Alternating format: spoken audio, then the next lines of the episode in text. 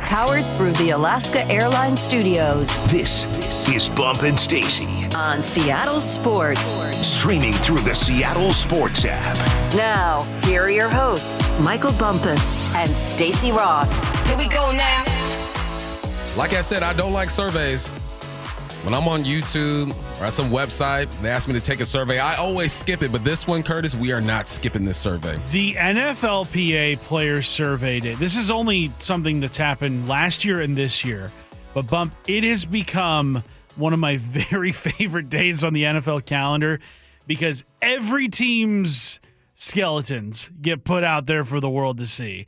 Every team's like dirty laundry gets put out there for all of us to consume and be like, oh, are, are you seeing what the Cardinals are doing to their players? oh, look at the Chargers, how pitiful they are, not just in wins and losses, but look at how they treat their players. Uh, and so today, this manna from heaven drops down in the dead of the off season before all the workouts get started at the NFL Combine bump. And uh, it, it has people talking once again, and I love it. I love it because this to me represents the one time a year where the curtain gets peeled back fully on these teams. Yeah, you can't hide. You can't exactly. hide those skeletons. The players are going to let you know. So let's uh let's focus on the Seahawks first, and I think and then we can uh we can dabble across the league, right? Okay. So when it comes to the Seahawks report card, okay, they got a category, you got grade, and then you have the rank out of 32 teams. So the first category is treatment of families. They got a C, and that is ranked 14th across the league me when I think of treatment of families, I, I look at the the tents during training camp where the families go and watch their uh, their dads or uncles or family members, whatever, uh, practice, and then I think about um, the family section at Lumen Field where everyone sits and they're able to go into the club level, and it seems okay to me. But you know what, Curtis? I've only been around one organization really, and that is the Seattle Seahawks, so they rank the C there. Uh, food and cafeteria. I know for sure they're eating good up there. Every now and then I get to eat there. They got a B that is ninth in the NFL. It makes you wonder how good the best uh, cafeteria is in the NFL if the Seahawks were only ranked ninth in the league because I've I've been in there uh, on draft day. I've been in there a couple other times. It's impressive. Uh, so you kind of wonder, like, wow, how are how are the teams that, that got A's and A pluses? Are they getting like filet mignon? Are they getting right. tartar, uh, steak tartar, and all that? How are they any better? Nutritionist and dietitian, they got a B plus. That is ninth. Locker room, they got a B. That is ninth. The locker room is pretty spread out. I wonder how much you can really do to make a locker room uh, that special. Obviously, I spent some time in that locker room. Uh, training room they got a C. In training staff, they got a C plus. This one concerns me a little bit because in football, you're going to get banged up. You're going to get hurt. It's a matter of time. Nobody goes their whole career um, without visiting the training room and spending time with that training staff. Uh, you would think that uh, you know the Seahawks would. Uh, do a little more when it comes to taking care of their guys. C plus ain't bad. I mean, you're passing, right? But uh, right. you would expect them expect them to be around a B. Yeah, and I obviously training and, and fitness and whatnot is one of the most vital things you can invest in uh, from an ownership standpoint, from a, a front office standpoint, because you're putting significant investment in all these players, and you kind of want you, you, want them to be as healthy as possible. You want an investment like Jamal Adams out on the field uh, as much as you can. Uh, and you know, 23rd for training room and 27th for training staff uh, not the best grade, uh, both in the bottom third of the league in terms of, of grade with that. Um, but uh, weight room 16th, so that's right in the middle. It did receive a B grade. The weight room is awesome. I yeah. mean, yeah, they got the roll up doors that uh, that face the the uh, the the practice practice field. Practice field. Um, the spacing is good. I spent some time in there too. I think the weight room the weight room is solid. The notes on this: the players feel they have good quality equipment in their weight room. That was 12th overall, and then the players feel that they have an adequate amount of space in their weight room, 17th. I've seen their weight room too, Bump. It's huge. I I don't know how much more space you need uh, to give those guys, but sure. Strength coaches A minus, which is a great grade, uh, twelfth overall in the league. Ninety eight percent of players feel like they get an individualized plan that's fifth overall, and the players feel that the strength coaches significantly contribute to their success. Fourteenth overall. Now, Here's some int- team travel, a C. I don't think that's a surprise to anybody because the Seahawks end up flying the most miles of any team every single year. Um, it one note though, only 73% of the players feel like they have a comfortable amount of personal space during flights. And then they do not require that any players have roommates before games, but uh, the, They don't require they have roommates. Right. I had a roommate. That, that was garbage. Yeah. That was weird. I'm a grown man. Yeah. You mean I'm gonna I gotta roll over and wake up to another grown man? Like I used to turn my back. It was weird. I hated that I had to share a room. You know only had there was only like ten guys who had their own rooms. And they were, uh, you know, the obviously the Like veterans that were involved, the veterans, all that stuff. Walter but yeah, man, get these dudes their rooms. I'm glad you guys got your own rooms because that that was malarkey. the whole 73% of players feel like they have a comfortable amount of personal space during flights. They fly uh, just a like a regular airline with with first class seating for like coaches and, and front office, and then a lot of players are put in coach. I think they only allow players to sit first class returning from road games, if I'm not mistaken. yeah, if they win. Yeah, And and another thing, uh, seventy three percent feel like they're comfortable because they're all DBs, receivers, linebackers. It's the big boys who are uncomfortable. Unless your O line, your D line are in first class, um, they're not going to be comfortable. Side note: the uh, the combine flies players out. Uh, NFL fly, fly players out to the combine, and they have them all sitting in coach. There was a big lineman who had to sit in the middle seat, and there was um, just a, a big talk about how all these guys should be flying first class. I'm sure the NFL can afford that. Go ahead and get these young men on first class flights, please. Um, head coach, this is from last year, right? So we're talking about last year's head coach and ranking him. Obviously, Pete Carroll. He comes in with an A. Um, didn't expect anything less than this, honestly. I mean, Pete Carroll, say what you want. Uh, yes, he's not here anymore. Uh, the message probably went old, but I guarantee or got old. But I guarantee you that he had good relationships with these dudes, whether they were taking in what he was saying and, and his coaching or not. He treated these guys like human beings. So not surprised at all that the head coach gets an A rating. So 87% of players felt that former head coach Pete Carroll was efficient with their time. Now, 87% seems like a high percentage. What's interesting, though, is that was only 21st overall in the league in terms of percentage. So ma- it, I guess there are a lot of other teams, or at least a good handful of other teams, that felt like their head coach was a lot more efficient with their time than Pete Carroll was. And then the Seahawks finished 15th overall in the league. Uh, the players felt that Pete Carroll was very willing to listen to the locker room. That kind of checks out, especially because of how, you know, oftentimes we'd come in on a Monday, listen to the Pete Carroll show, listen to what he had to say. And it did kind of feel like maybe there was a disconnect between Pete and his staff and the players, um, especially the whole, uh, you know, do you feel like you're getting through to your guys? Ask them next question. That was what Pete Carroll had to say. I think it was like week 14 or 15 of the season. It was in the midst of that stretch of Right. those five games against playoff teams where they were really, really going through it. Um, and then finally, bump the last category for the Seahawks is ownership. And they came in at 23rd in the league, a C plus rating. And then the note from the Players Association says Club Chair Jody Allen received a rating of 7.9 out of 10 from Seahawks players when considering her willingness to invest in the facilities, 23rd best in the league.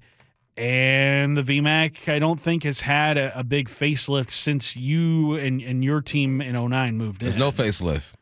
It still looks beautiful. Yeah, it's great, but it looks exactly the same. And when you're dealing with guys who've been to different organizations, and um, like you got what Leonard Williams who was with the Giants, you got Diggs who was with, excuse me, yeah, Giants. You got Diggs who was with the Lions. Um, you're, you're gonna, you know, the different places. Then you got Bobby who went to L.A. I'm sure. What does L.A. rank when it comes to uh, facilities? Where where we at? The LA Rams, in terms of like weight room and stuff, they are down near the bottom. They have a C minus, and then their let's see here, their training room, they are also near the bottom of the C minus. So they don't have the greatest facilities either. I think they're. I don't know if their team facility is still being built or whatnot. I, think know they used to rent out Yeah. space at a local college. Mhm. Uh, so that could have been 206 says, responding to me saying these guys going to the combine should get in first class. They're college kids who play ball. Coach not first class. I I disagree. They they are if the NFL are acquiring these guys' services, and the NFL makes billions upon billions of dollars. You're only inviting over what a hundred guys to this whole thing. Put them in first class, and they're bigger than the average person. Even the the thin receiver who you think doesn't need much room is uh, bigger than the average person. So I couldn't dis I couldn't disagree with you more. Now man. the Seahawks finished 14th out of the 32 teams, so in the upper half of the league by a slim margin. What team do you think was number one overall? And I, I if you, well, I know the answer because you, you, know told the me. answer. It's But- surprising to me. Yeah, Was it surprising to you? it was told you? surprising. Yeah, This team got straight A's. Every category, they got at least an A minus. The Miami Dolphins got an A in every category. The categories that we run down training room, training staff, weight room, strength coaches, team travel, head coach, owner. Uh, let's see here. What else is it? Treatment of families, food and cafeteria, nutritionist, dietitian, and locker room. The Miami Dolphins with the highest grade in the entire NFL. And the team with the lowest, the Washington Commanders. Uh, That's no now, surprise. here is, I think, the most surprising result of this entire survey. You know which team finished second to last, 31st overall in the NFL? It's a team that's won three Super Bowls in the last five years, the Kansas City Chiefs. crazy. The Kansas City Chiefs, despite all the winning that they have done, finished 31st out of 32 teams in all of these categories once you tabulated them. Their treatment of families, D plus, food and cafeteria, C minus, nutritionist dietitian, F, locker room, F, training staff, F, training room, D, weight room, C plus, team travel, D, ownership, 32nd overall their players on the Chiefs roster hate their owner. If they are the one, if they're the ones voting him the worst owner in the NFL, uh, an F minus was his grade. The only saving grace among their uh, in um, among the categories was head coach Andy Reid ranked first, A plus. I want to know, Bump, when you see the Chiefs have as much success as they have without the amenities, without the accoutrements, without the uh, greatest facilities in the NFL, and yet they're still able to win as much as they they do. How big of an influence is Andy Reid's A plus grade on this team? Like, is is head coach player the most important relationship in an organization?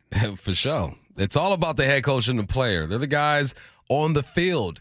They're the guys who get fans to show up. They're the guys who are preparing every single day and every week to get these guys going. So that's a big up to Andy Reid. And uh, I, even with all this coming out, guys are still going to want to go play for the Chiefs because you got Pat Mahomes and you have Andy Reid. When it's all said and done, it's about the product on the field. I'm sure the Chiefs organization is going to look at this list and be like, all right, we'll try to change some things, but uh, no one's winning at the clip that we're winning. So we're going to keep on doing what we do. I think you told me a story that um, they're supposed to get the locker rooms redone and they weren't able to get it done. Right. Yeah. The Chiefs ownership had promised the players they were going to renovate the locker rooms following the 2022 season, the season that they won the Super Bowl. And it didn't happen. The only thing they fixed was the chairs in the locker room. And the players were uh, obviously upset by this. And the reasoning that Chiefs ownership gave the players was, well, you guys lasted too long in the playoffs. We had too many home games for construction to get in there and to renovate everything before the start of the next season. So we just scrapped the project. This year they had two extra weeks to do it because they finished up with two road games in the AFC playoffs and then the Super Bowl. So maybe they finally get that renovated locker room. Um, but yeah, just a, a weird, weird thing to see the Chiefs at 31st overall. Uh, some more craziness from this survey. The Chargers charge their players uh, $75 for the first kid and $50 for any additional kids for daycare each day.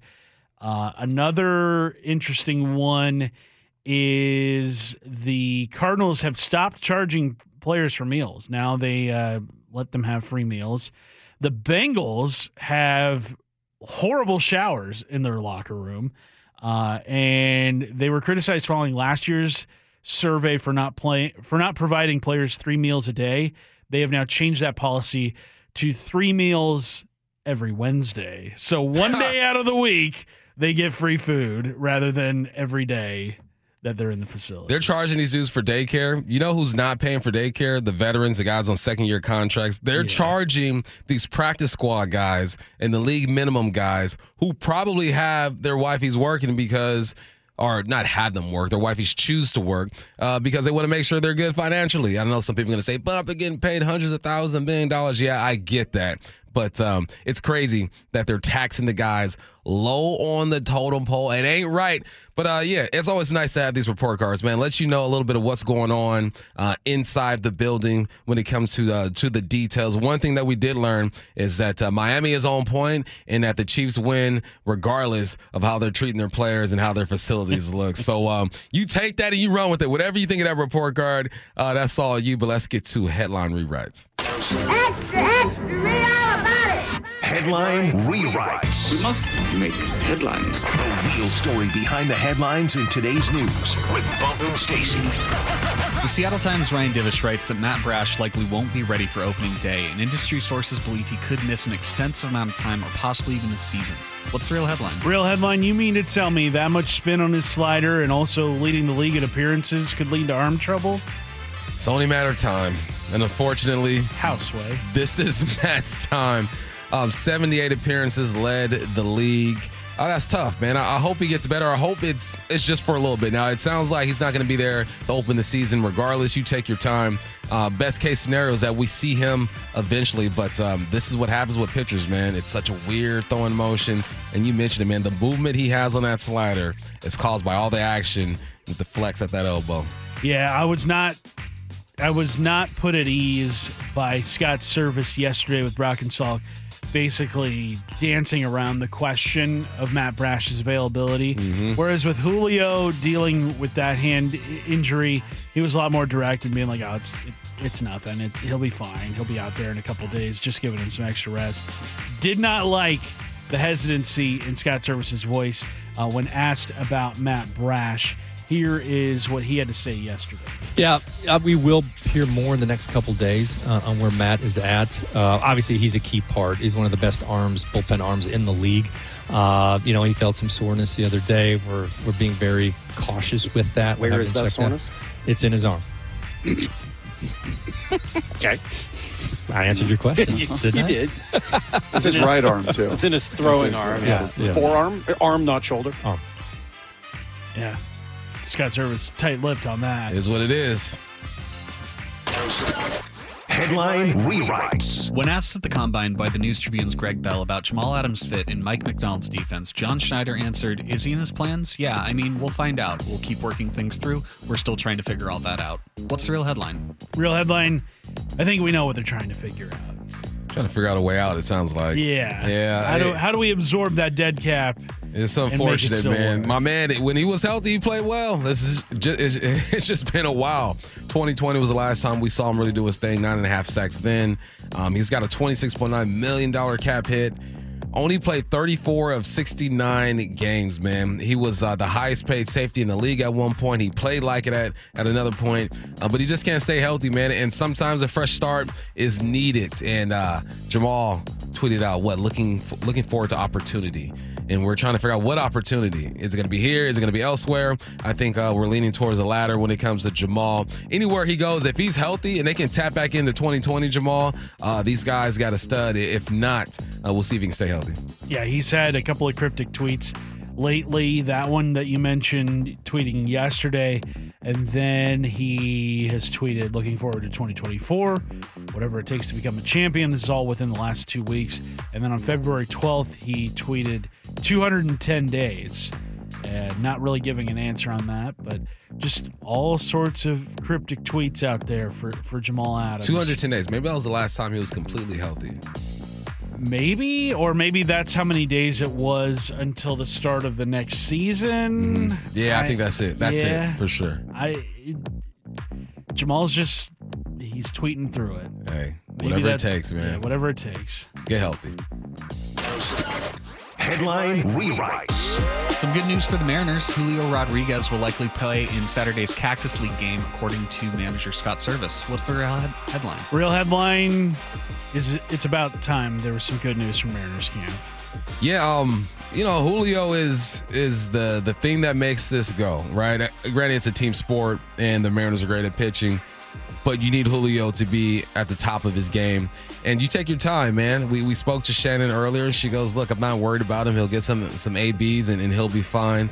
But uh, it's always nice when Julio's on the field. You feel when he's out there. You don't even have to see him. You, feel the energy. Uh, you know what he brings. We're listening to Shannon talk about how he's matured over the years, physically, mentally. Um, he seems like he's in a good place, man. The little that I've seen of Julio, um, it, it looks great, man. Playing catcher at Ichiro. So, you know, the uh, the debut is uh, we're anticipating it, man. Can't wait to see 44 out there again. Yeah, gotta gotta see him on Saturday. It's gonna be great to see him out on the field, especially uh, with all the news coming from Mariners camp. Just guys dealing with their their nicks and bruises. And Julio is the most important player on this roster. Need him out there, so it'll be great to see. I'm very excited for, for Julio's Cactus League debut, even though it'll probably only last like three innings. Hey, I'll take whatever I can get. Yeah. Because you know we need the M's need him to have a great start. Man, the last couple of years have not been good when it comes to just the start of the season. Uh, slow starts, and then you get the brash news, and you start to worry a little bit.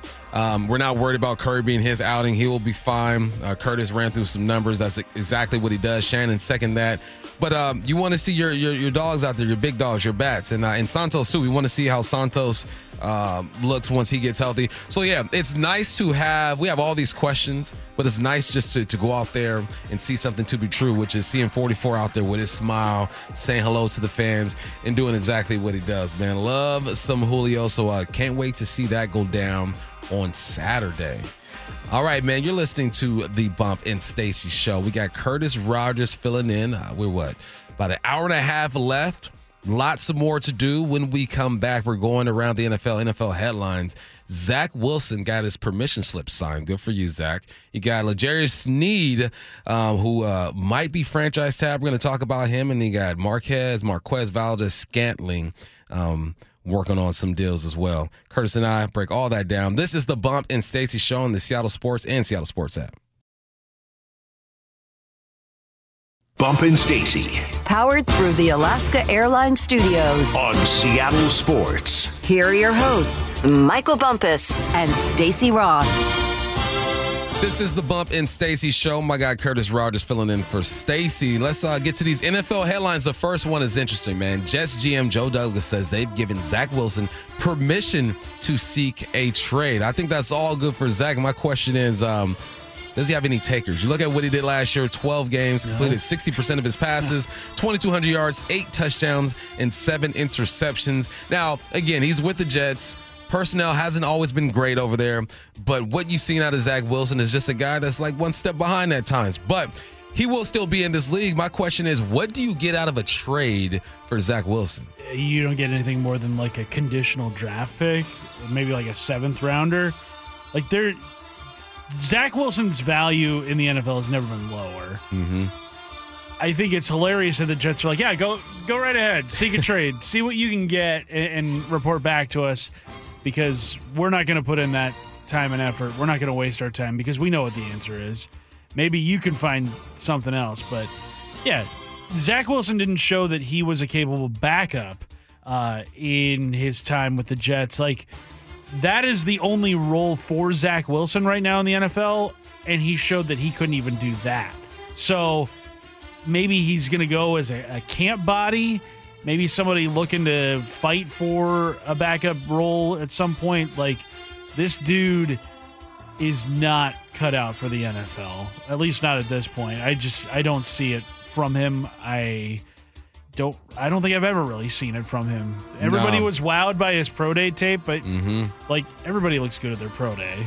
No Yeah. one no one challenges themselves at their pro day. No, you look great. You're set up for success. You do the drills you want to do. You throw the footballs you want to throw. The one thing I will give Zach Wilson is that um, he was supposed to sit and develop this year behind Aaron Rodgers, and he wasn't able to do that, obviously, because um, Aaron getting hurt, what, eight snaps into the regular season.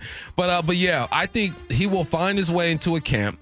And he will throw. He will look great during seven on sevens, and somebody's going to keep him on, on roster as a backup.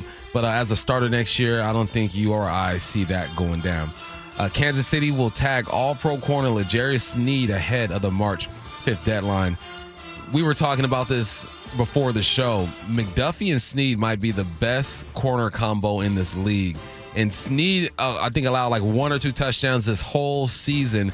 Um, we talk about the Chiefs offense and Pat Mahomes and Travis Kelce as we should, but Sneed and McDuffie and Chris Jones, these guys are the ones who kept them in contention for a championship. Yes, it was the Chiefs defense this season that was the big catalyst. That's what kept them in every ball game because that offense sputtered out at a lot of points this season.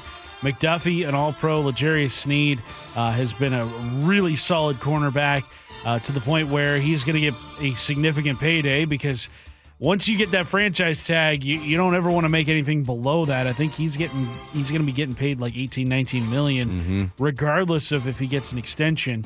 Um, and then also they are allowing him to seek a trade too.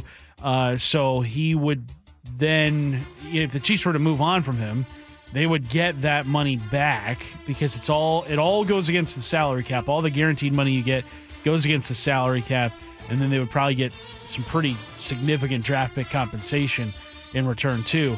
Think about the Chiefs and just how they've been able to keep this thing going and all the talent that they've lost from their first Super Bowl to now their what fourth Super Bowl Yeah. appearance. You know, guys like Tyreek Hill, they're gone or he's gone. Um, now potentially L'Jarius Sneed could be gone. All sorts of guys on their offensive line have, have come and gone. Uh, you know, there's potential that Chris Jones isn't back. Mm-hmm. And even with all that talent leaving, I still think of them as probably the AFC favorites going into next season. reminds me a lot of the Patriots and how they were able to keep it going when guys like Richard Seymour and Ty Law and Lawyer Milloy all left. They still had the best quarterback in the game. Yep. And that is what's going to carry them in the future and beyond. Yeah, that's what's impressive about Kansas City, man. They can uh, draft, acquire, and replace and, and keep the party going. But I'm sure they want to keep Sneed. Uh, you just added this one. I like this one, Curtis. A handful of NFL teams are proposing the league move the trade deadline back from week eight to 10. I like this. And the reason why I like it is because it just gives teams more time to try to figure out who they are and what they want to do and get closer to winning a championship. Um, an extra two weeks to evaluate your team to see what's out there to make deals um, is good for everybody. It's good for the fans because you see a better product on the field. At least you hope you do, and it's better for teams because um, the later you wait to make a move, the the better you know who you are as a team, as an organization. I'm surprised they didn't move it back a week when they tacked on an extra week to the regular season. Right. Like you are now playing 17 games rather than 16, so it only makes sense to move it to the second half of the schedule. Week 8 is still technically the first half of the season uh, because week 9 would be then the midway point because you've got 8 weeks before, 8 weeks after week 9. Um, so yeah, it makes perfect sense to move it back. I don't know why they haven't uh, in the two years that they've gone to the 17 game schedule. And you, you know what your team is about in week 10. Do you think the Seahawks would have made the trade for Leonard Williams if the deadline was pushed two weeks back? I think so. Because I, think they would still have the same issues, right? Not being able to stop the run like they want to, getting after the quarterback. I think they would have. And I still think it's a good move. I think now you just got to make sure you lock them down because you don't have a second round pick or you find a way to get into the second round. But no, I like it. The later you allow teams to make decisions um, about personnel, I think the better.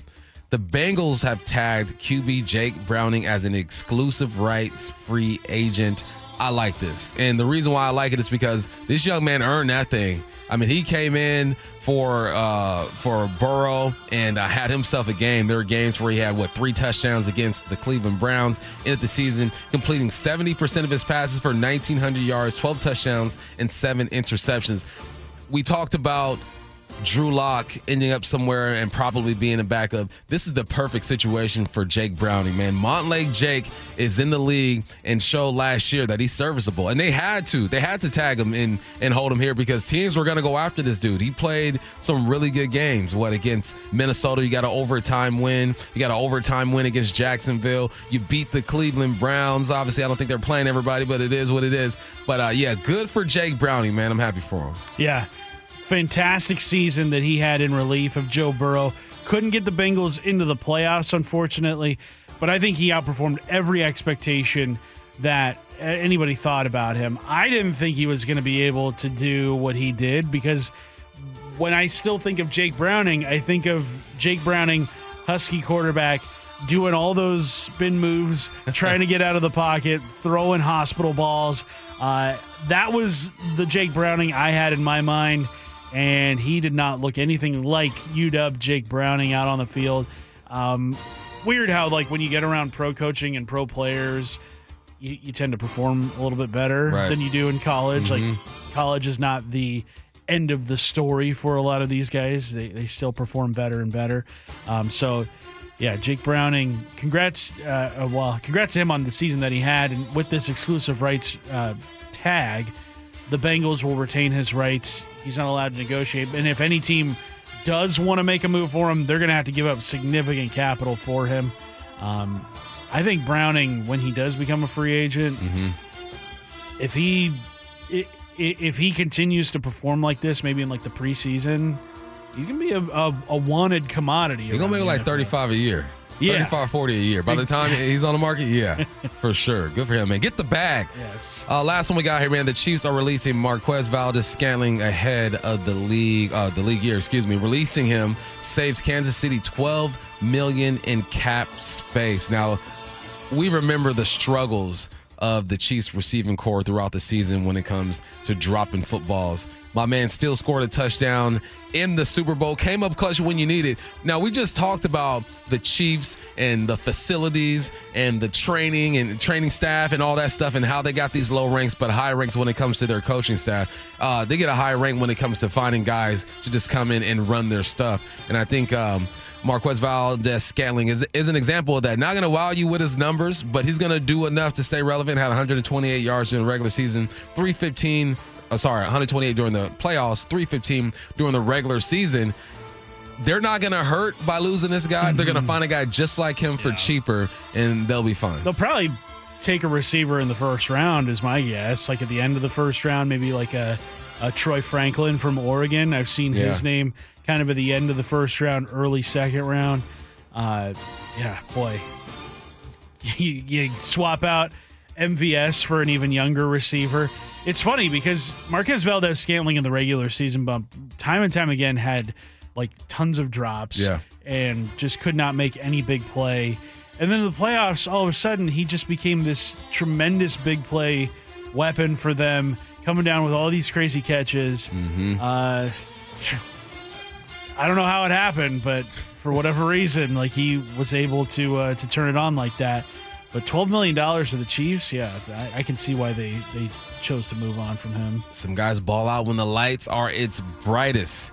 All right, when we return, um, Mike Macdonald spoke yesterday. And uh, we're gonna me, I jack all that up, Curtis. Man, something we heard about Mike Macdonald that still has our attention. Curtis and I, we'll talk about that next. You're listening to the Bump and Station Show on Seattle Sports and the Seattle Sports app. Bump and Stacy Powered through the Alaska Airlines Studios. on Seattle Sports. Here are your hosts, Michael Bumpus and Stacy Rost. Curtis Rogers filling in for Stacy Rost. Michael Bump is still here. For the first time in 14 years, there's a new sheriff in town when it comes to the Seattle Seahawks and who's leading the charge. It is Mike Macdonald. Now, we heard his name floating around, and I think Stacy and I kind of gravitated towards him because of what he did in Baltimore. When you heard his name floating around, what were your thoughts? My thoughts were he's young. Right. And that is a significant change from everything that we knew with Pete Carroll, Pete being the oldest head coach in the league. Uh, you bring in some fresh blood like Mike Macdonald, and you're kind of like, all right, well, you've got new eyes. You've got essentially a, a different, like, generational look at what football is in 2023, 2024, like this is going to be, I think, a, a, a big difference from what we've seen under Pete and the staff that he had uh, compared to what Macdonald can do. And what stood out to me, Bump, about Macdonald so far is that every player that has been coached by Macdonald, whether it be at Michigan or at Baltimore, has really spoke glowingly of this guy. Now, it's kind of like the assistant coach is always like the most popular guy on the team Mhm. because he's not the head coach. He's not the guy that everybody's Right. mad at. And, you know, the assistant coach is able to, I think, connect better with the players than, than the head guy can do. So it'll be interesting to see how Macdonald can can adapt to that role. But every Michigan player at the combine, um, I believe, has been asked about Mike Macdonald at some point because all of them were there when Macdonald had his one season in in Ann Arbor. Um, they all have spoke glowingly about him. I know Kyle Hamilton of Baltimore has. Other guys have uh, on that Ravens team too. And yesterday, Austin Meek, who covers the Michigan Wolverines for the Athletic, he joined us and spoke too about Macdonald's impact on that Wolverines program. And he spoke about you know bringing over that Ravens scheme and how he won over a lot of people early on by just how much how different it looked than what they were currently running. I think initially when Mike Macdonald took over as defensive coordinator at Michigan, I think there was you know a fair amount of wait and see what what's this going to be like. Mike Macdonald brought in the the Ravens scheme that now has become a staple at Michigan, and and it really I think turned around the direction of the program because Michigan was in a really rough spot coming off of the 2020 season when they were two and four, and that defense and the turnaround they had on defense the next year with Aidan Hutchinson as as the leader of that defense really paved the way for for all of the success that came after that for Michigan. So Macdonald being responsible in large part for how good that Michigan program has been over the last three seasons. Now that was with Jim Harbaugh as head coach, and you know Macdonald only spent the one season at Michigan, but from the sound of it, bump, it sounds like this is a guy that. Uh, changed a lot of people's fortunes at Michigan, and they should be very thankful uh, for the time that he spent there. That's what young talent does, right? He comes in uh, 2021, changes the game, and it's always good when you uh, you get in there, you establish your scheme, and you leave, and your scheme lives on. That's a pure, uh, straight indicator right there that what you're doing um, is working. Uh, Mike Morris, I believe, who was uh, who was on the squad here in Seattle, worked with uh, Mike Macdonald as well. Um, as I'm looking at the desktop right here, there's a, a news flash that goes across the screen. It says Seahawk hires receive rave reviews, and they're talking about um, Mike Macdonald and how players are talking about him at the combine. Michigan has 18 players at the combine, which is ridiculous. Wazoo got three of them things over there. You guys go ahead and represent. But uh, but no, no, you're only you're only as good as your talent to some point, but you got to get that talent to perform. You can look at the Seahawks' talent on defense over here last year, and you and you can say, look, uh, didn't perform well, but there was some talent out there. Uh, didn't really meet expectations. I believe that Mike Macdonald is going to be so refreshing over here, and there is some skepticism, just like there was in Michigan. They're like, who is this guy? This young dude over here doesn't have that much experience. What is he going to do? I think that's a natural response when you have a guy who was what 36 years old, um, been a coordinator for three years, twice in the uh, two times in the NFL, but. Um, wherever he's been in the last three years, he's had some success, man, and uh, I'm excited to see what he does. I think he's gonna he's gonna get things going here. Yeah, and, and Meek, who also in the interview left us with this hot take uh, about Jim Harbaugh's staff at Michigan, calling Macdonald the most consequential hire that Harbaugh made. You know, I'm not sure there was a more consequential hire that Jim Harbaugh made during his tenure at Michigan than hiring Mike Macdonald to be his defensive coordinator. That's high praise. Like that's for a guy to have only spent one season in a place and years later, just what, three years later now, mm-hmm. for the people who are still there covering that team being like, yeah, it was that guy. That guy is why this defense is playing what what what they are right now. Like there was no doubt last year that Michigan's defense was the best in the country. Like they were so good and so disciplined and just never let any team get any sort of breathing room on them. Uh, and uh, for for the people that were there, for the people that were closest to that team, they could still feel the impact made by Macdonald and his play calling and what he was able to do in that 2021 season. You look at Michigan's record since that year, 40 and 3, I believe was their Crazy. record. Uh, with one national championship, three college football playoff appearances, and two of those losses uh, of the three were in the college football playoff semifinal. So they only have had one loss outside of the college football playoff in the last three years. And that's thanks in large part to uh, some of the coaching that Mike Macdonald was able to do at Michigan. That to me, bump that was playing over and over in my mind yesterday.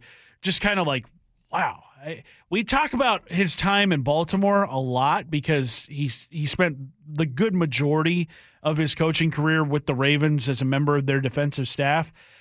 But I was like, eh, I wonder what the people in Michigan think about this guy because he's only there for such a short time, and like he changed what what they were able to do there in a very short amount of time. When Mike Macdonald was in Michigan, this team was the third ranked defense overall. They were third against the run, and they were top 25 when it comes to points per game. So uh, he took all of that, took it to Baltimore, helped put together a great defense, and we're hoping that he does the same thing here in Seattle. You're listening to the Bump and Stacy show on the Seattle Sports and Seattle Sports app. When we come back, we'll go into the trenches with Big Ray Roberts.